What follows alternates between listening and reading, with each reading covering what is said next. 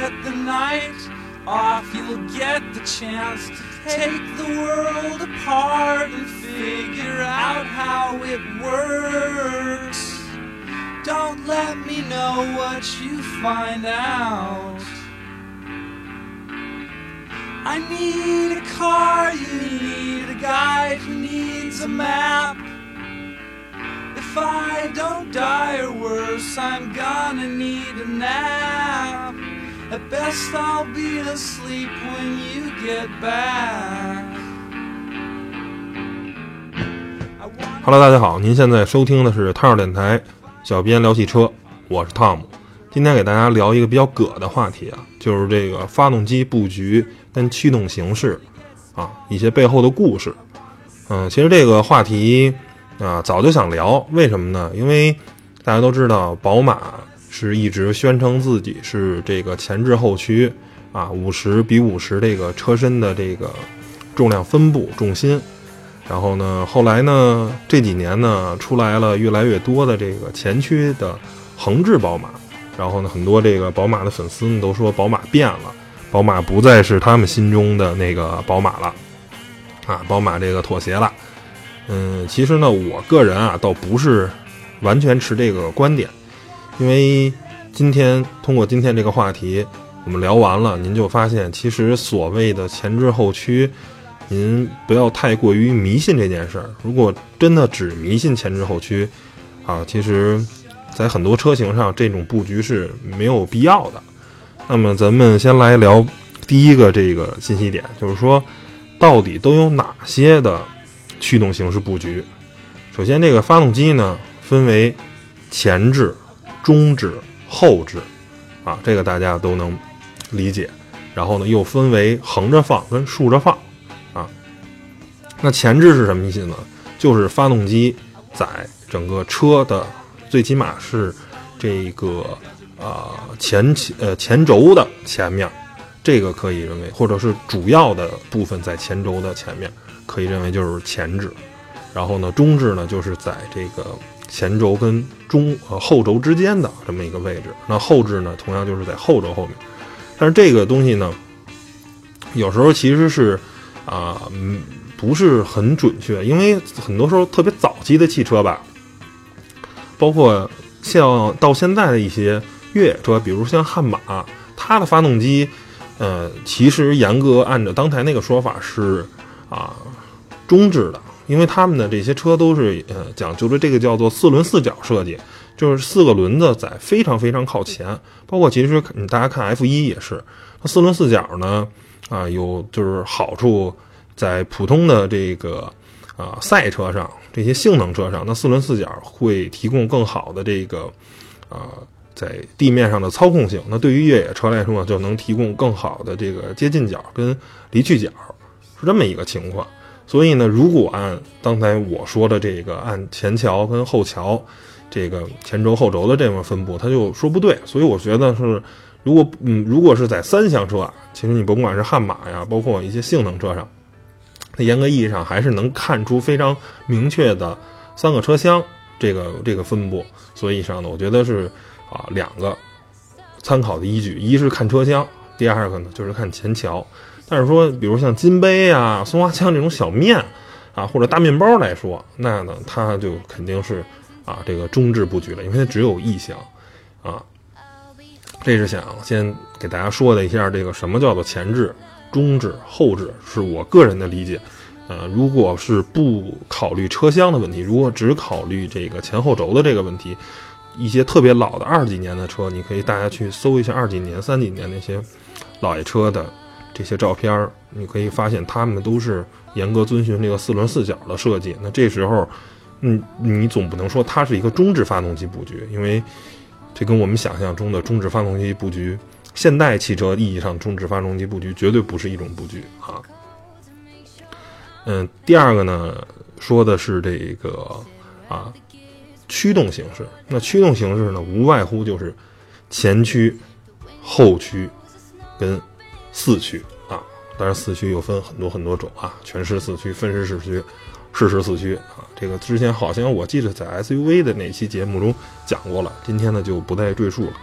那通过啊这个组合，其实呢总共呢能有九种的这个发动机的驱动跟啊这个呃发动机布局的这个这个这个形式，分别是前置前驱、前置后驱跟前置四驱啊，中置前驱、中置后驱、中置四驱，后置前驱、后置呃后驱跟后置四驱。那比如啊。比如说像中置前驱这种车，我们几乎就啊没有听说过，没有见到过。然后呢，像后置前驱的这些车，我们也几乎没有。因为虽然在布局上确实能这么布局，但是呢，考虑实际的使用跟嗯成本呀，还有这个呃一些它的那个性能跟特性方面，没有人这么设计。那这时候呢，我们说了有九种的这种。布局，但是有些布局它就没有使用，那究其背后的原因是为什么呢？其实就是我们接下来要说的，就是布局的这个逻辑其实是考虑两种的，第一个就是用途，第二个呢就是成本，因为汽车毕竟是商品，那商品的用途跟成本是两个非常非常重要的因素。你这辆车设计它是干嘛的？它要满足什么样的客户的一些诉求？这就是它的用途。那这辆车我要卖多少钱，或者说我定一个钱，我想让我的利润的最大化，这时候它就要考虑成本。如果你抛开用途跟成本去单聊这个布局，那就是扯淡，对吧？那这时候其实就要破一个这个闷儿了，就是什么呢？就是前置前驱跟前置后驱这两种我们在生活中最常见的车。其实有着各自不同的用途，还有成本。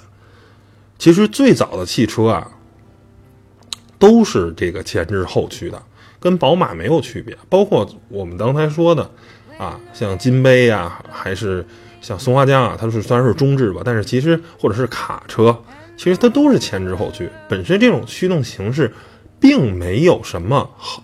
这个叫什么可可可值得炫耀的？它只不过是一种天生的很，呃，很适合某些车辆的驱动形式，啊，这种驱驱动这种布局呢，有一个什么最大的好处呢？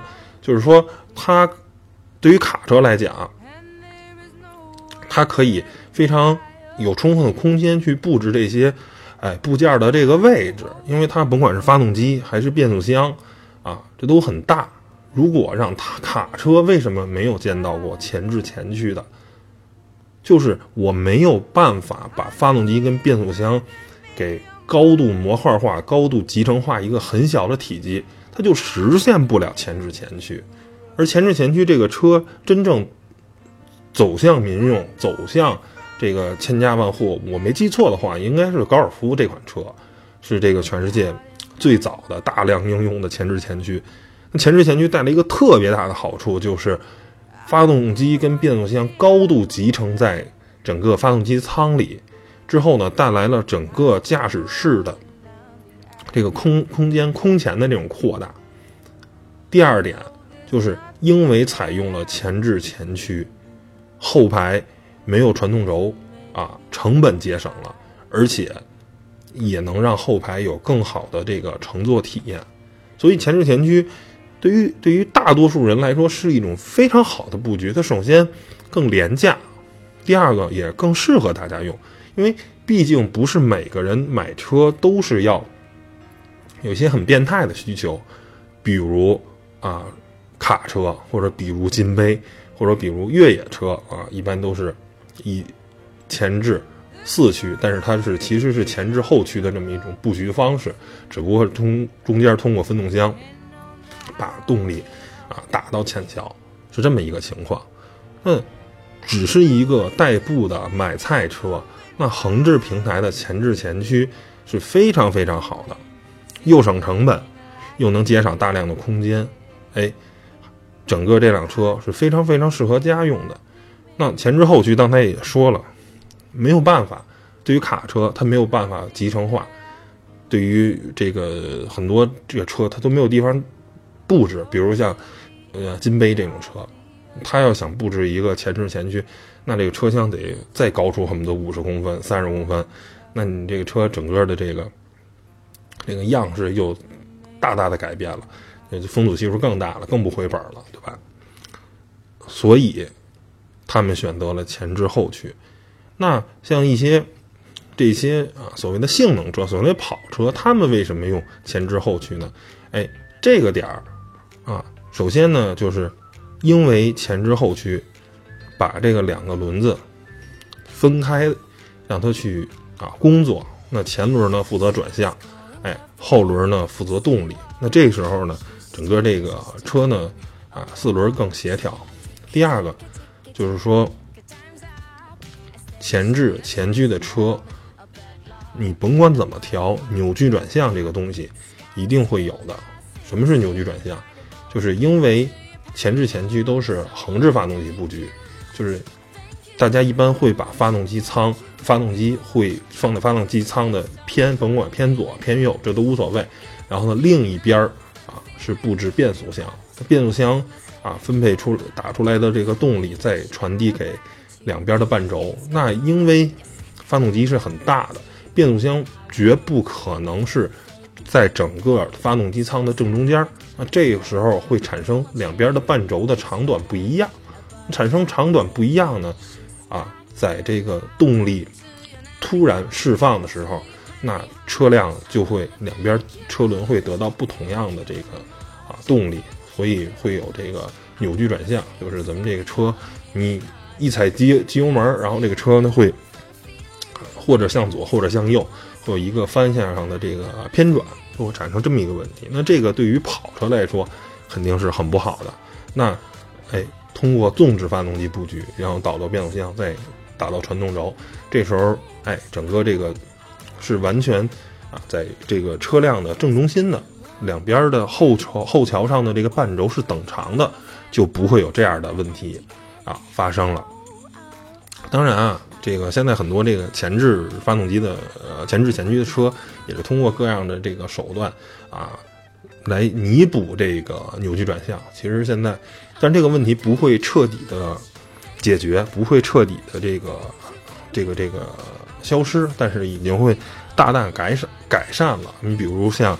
大家前一段时间看到的这个啊，高尔夫的那个 Club 版啊，跑纽博格林赛道，包括思域的泰牌去跑纽博格林赛道，速度都非常非常快，甚至呃，泰牌当然是通过作弊啊，通过拆座椅啊，换浮动盘呀，啊，整颗的马力可能再往上调了一个很激进，可以说是纽博格林特别版的车。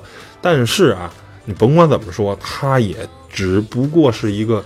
高性能版的一个思域，那你甭管怎么魔改，当它的车速、它的圈速甚至超过了帕加尼那个宗的，那是一个极致的跑车呀。一个 Type R 比一辆宗大的圈速还快的时候，其实大家可以想想啊，前置前驱也不是没有运动性的，只要你调的合理，只要你把它设计的合理，是没问题的。但是这个所有的说了都是成本。那泰牌要想调到像纽博格林能跑跑进八分俱乐部的那个，可能需要花费的钱可能是五倍、十倍这辆车，甚至更多啊！本田因为很土豪，一天一天的包纽北，然后一天一天的去刷这个圈速啊，才能达到的。因为看了后面一个后述的一个新闻，就是德国另一家啊汽车。啊，杂志去做过测试，拿了一个原厂的泰牌，最后的成绩是八分多，比本田的刷的那个圈速慢了足足二十五秒，啊，这个二十五秒在赛道中真是一个很夸张的速度，因为大家知道，如果跑 F 一的话，一条赛道不过是一分多钟，其实已经套了小半圈了，所以是非常非常夸张的一个数字，所以呃，当然这是本田的耍的一些小手段吧，啊，大家。心照不宣。不过，通过刚才说本田泰牌的这个事儿，也能看到，驱动形式其实没有想象中的那么重要。不同的驱动形式只是为了考虑用途跟成本。当你不考虑成本的时候，可以靠堆料，可以靠技术，可以靠啊技呃工程师们一系列变态的东西来解决这个问题啊，像泰牌。那。其实啊，宝马说了一个这个东西叫五十比五十的这个车重。我现在想跟大家说一下这个事儿。其实这个车重啊，远没有您想象中的那么重要。因为他说的这个五十比五十是一个静态状态下，你车啊重心前面。呃，以以中间呃，这个这这个这百分之五十的这个比例，前面是五十的重量，后面是五十的重量，这是你常态下的。但是，你一旦加速，那重心肯定后移，对吧？你一旦减速，重心肯定前移。这个东西是大家谁都知道，谁都明白，稍微有点物理学的这个人都能理解。那这个时候，你的车。原厂调的是五十比五十，那一旦急加速，重心后移的时候，那后面可就不是五十的重量了，对吧？你后面轮胎承受的可不是五十的这个力量。同样，你重刹的时候，急刹车的时候，前面承的也不是五十的。它整个在赛道中，整个在平时的这个激烈驾驶中，它其实你车的重心，车的这个。比例是不会再发生变化的，而这时候你所谓的五十比五十，只是一个常态下的。那这时候什么重要？是其实驱动形式不重要，其实你本身你配重，你说前六十后四十，其实这样没关系，只要你通过底盘的这个调教，通过防倾杆，通过这些所有的东西去调，你让这辆车。我前面百分之六十重量没关系，但是我在激烈驾驶中，我前轮正好能有百分之六十的这个，哎，这个这这这个这个这个分配，然后后面能有百分之四十，它其实还是平衡的。你就怕前面百分之六十的这个重量前移了，但是其实你是后面这时候得到了百分之六十的这个啊抓地力也好，或者是。啊，什么其他的也好，你这时候其实车辆是不平衡的，或或是推头啊，或是甩尾，其实是这样的。这就好比你人嘛，是吧？你穿什么鞋其实不重要，你最后它平衡就好。你最怕的是什么？是你假如一脚穿的这个运动鞋。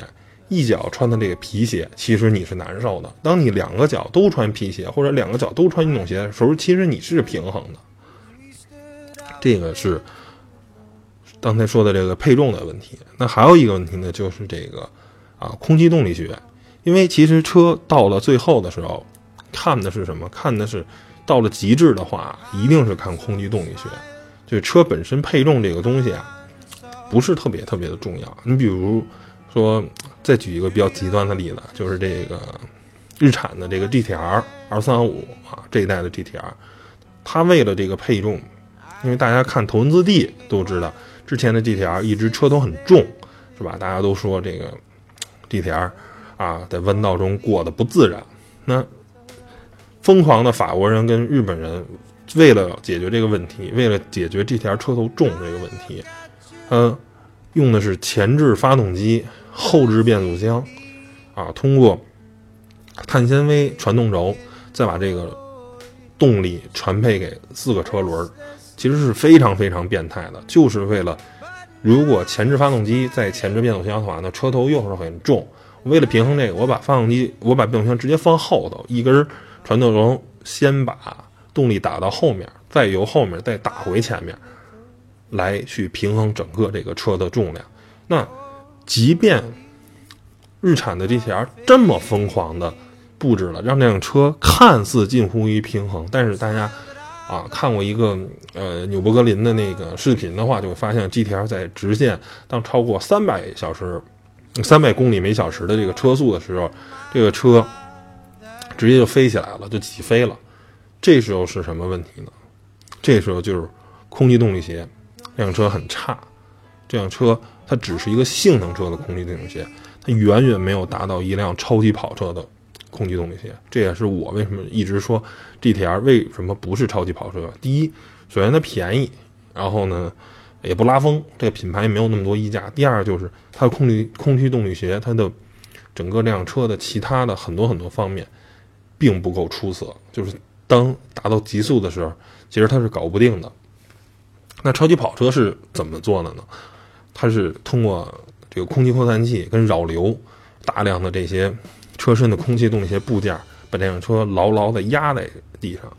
在咱们大多数普通的这个民用车上，其实大家都追求的是这个叫什么来着？空气动力学的这个啊低啊，有一个做到三点零呃零点三的啊，我要做零点八，那做零点七、零点五、零点一呃零点二一、零点二什么的，就是不断的在追求空气动力学的这个空气阻力的小。这个很好理解，因为大家普通的民用车嘛，一定是以省油。为第一要务的，首先肯定是考虑省油，哎，越省油越好。那可是到了性能车，其实太小的空气动力学，嗯，就像飞机一样，当车速达到一定的时速的时候，你就会向上，轮胎就没有抓地力了。所以他们需要啊一系列的空气动力学的套件，把这辆车把快速从车上掠过的这个气流。变成下压力，让这辆车牢牢地贴在地面上，甚至还要导一些气流，给这辆车的刹车系统，啊，给这辆车的这个发动机啊去散热。那这些所有的部件其实都会影响阻力，但是没关系，因为它可以靠强大的动力来弥补你造成的阻力。大家可以看很多超级跑车，其实风阻并不小啊，很多都零点二九啊、零点三一啊什么的。它的空气动力学做得很出色，但是它的风阻系数并不小，这就是为什么他们是没有钱、没有能力去做的吗？不是，是为了要把这个所有的阻力变成下压力。然后说到这儿呢，给大家说一个特别极致的这个例子，也是就是今年年初的时候，这个兰博基尼的这个花卡这个小牛 Performance 这个性能版刚刷了一个纽北的。这个最快圈速之一，然后呢，已经进了六分俱乐部了。然后呢，它现在只比两款车慢，一个是啊蔚蓝汽车的这个 EP 九，一个是这个啊叫瑞叉的什么 R 八什么，大概是那么。那其实就是一个类似于勒芒原厂的这个级别的一个方程式赛车啊。然后第三名就是它，然后大名鼎鼎的神车九幺八 Spider 都遥遥落后。然后包括他的大哥，那个兰博基尼的大牛，LP 七五零啊，都不是他的对手。那为什么一个级别更低、马力更小、只有一个只有六百四十匹的车，会比一个七百五十匹的车还快？在赛道中足足好像领分了十秒钟。为什么？就是因为兰博基尼用了一套非常牛的主动空气学的这么一个。组件让胡拉坎有了一个极致的性能，然后呢，它这整个的这个包括进气能进行电动的这种开闭，然后底下的这个扰流啊，很多部分都能进行这种电动的开闭，然后甚至它可以这个在弯道的时候，然后去这个开闭单侧的，然后从而让一边有更好的下压力，然后呢。让让就是这个进弯侧一侧有更好的下压力，从而让这辆车过弯更顺，而不是通过咱们所谓的这个 ESP 的介入、电子限滑这些这些介入来完成。这是一个主动的空气动力学的这么一个，所以让这辆车做到了极致。说了这么多啊，空气动力学也好啊，包括配重的这些问题，再返回来，本期节目要聊的就是。大家千万别再迷信所谓的什么布局这个形式了，真的，其实，啊，每辆车都是有自己的设计的初衷的。当你通过一系列的高科技、一系列的依赖的新技术，可以去改变它。嗯，当然啊，就是先天的这些东西会有不足啊，我承认，前置前驱跟前置后驱两人有各有各的这个特点。但是，你只要舍得花钱，你只要舍得堆料，只要舍得堆技术，是可以弥补的。泰巴就是这个例子。然后呢，包括这个、这个、这个、这个花卡也是一个例子啊。动力差没关系，咱可以通过主动空气动力学套件去帮你把这件事儿搞定。那这个其实啊，这个各种这样各样的这个布局形式，到现在面临一个特别大的一个挑战，就是什么呢？就是这个电动车现在是越来越火，而且越来越牛啊！就是刚才也说了，这个未来的这个 EP 九啊，这是一个特别变态的车。虽然有很多人说啊，它不是量产车啊，怎么着怎么着，反正很质疑这个车。反正我个人是非常力挺的。虽然这是一个英国的赛事公司做的，本身这个技术啊什么的，可能跟中国人的关系啊，并没有那么大的大的这个联系。但是甭管怎么说，它是中国人投资的，是吧？是理想、李斌两个人投资的公司。然后呢，包括有京东啊、小米等等的这些互联网公司的大佬也参与其中。然后呢，虽然只生产了六辆车，但是，OK，我认为他他既然纽博格林承认它了，那它是符合纽博格林的标准。它也许是不能在中国上路，但是可能它能在德国上路，是吧？而且说有人说拿五十辆去砍什么的，因为很多的所谓的量产车，包括刚才其实啊第二名的那个瑞叉的那个那个车，那其实也是一个。啊，你去搜一下那个车的外观，你就发现那个车比 EP 九还夸张。那真的就是像一辆，像一辆这个这个叫保时捷九呃九九八吧，还是什么？就那个勒芒的原厂组的那个那个那个那个宽体车，跟它那个长得几乎是一毛一样。真的真的是很扯。EP 九最起码看起来还像一辆超级跑车。EP 九。通过四轮四个电机这件事儿，其实整个改变了这种布局形式，前驱、后驱、发动机放在哪儿，这些东西其实变得不再重要了。因为你当四轮四驱的时候，首先解决一个特别大的问题，就是重心的问题好解决了，大家不用再考虑电机你放前头还是放后头啊，不会造成这辆车整个的重心的特别大的这种偏移。四轮四个电机。重量很均匀的就分配了，然后四轮四个电机还有一个特别大的好处就是，你也省去了什么这整个的这个什么传动轴啊、分动箱啊、四驱啊什么的、限滑什么的这些东西，全都不需要了，只需要监测电信号，只需要监测哪个车轮打滑。OK，那我电机转慢一点，把另一个有更好附着力的这个电机多加点电，让它多让它多转快一点。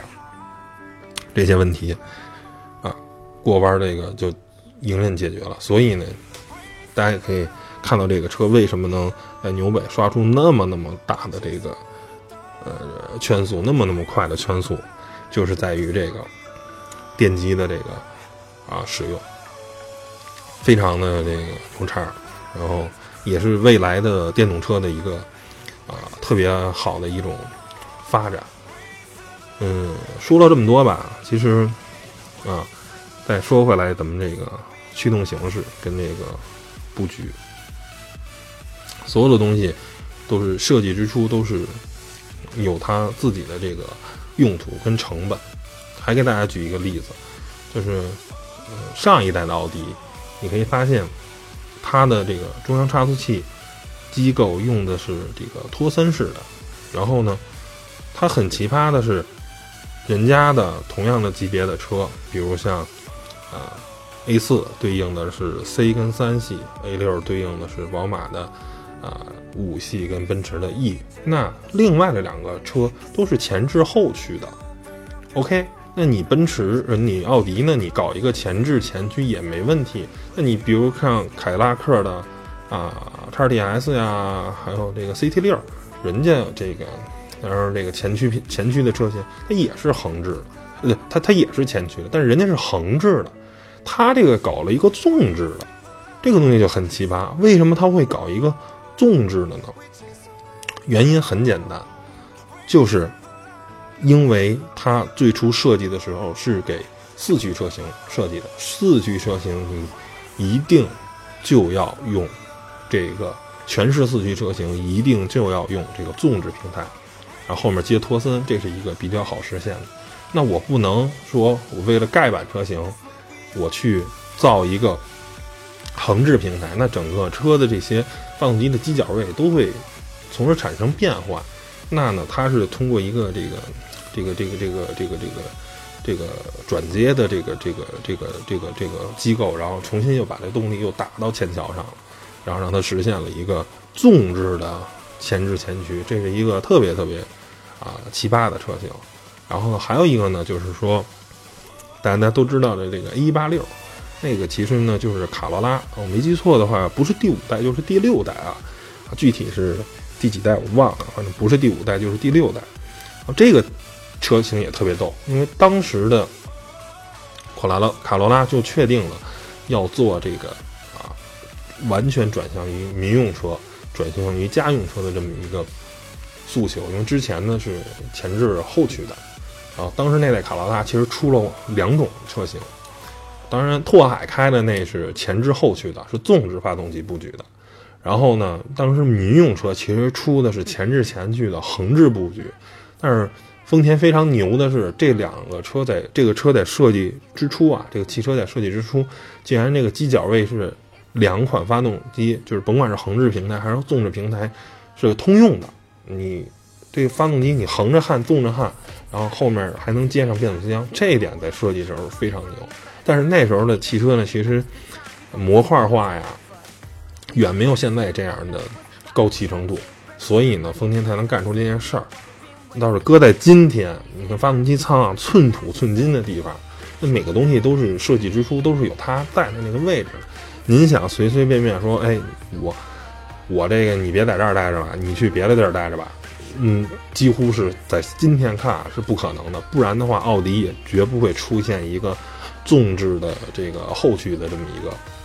那个纵置前驱的这么一个特别奇葩的这个布局，行了，呃，我觉得给大家讲的呃差不多了啊，呃，希望大家能听得明白关于这个驱动形式还有布局的这个逻辑啊。那本期节目就到这儿，谢谢大家收听，拜拜。Only thing I have is a voice and a lack of soul.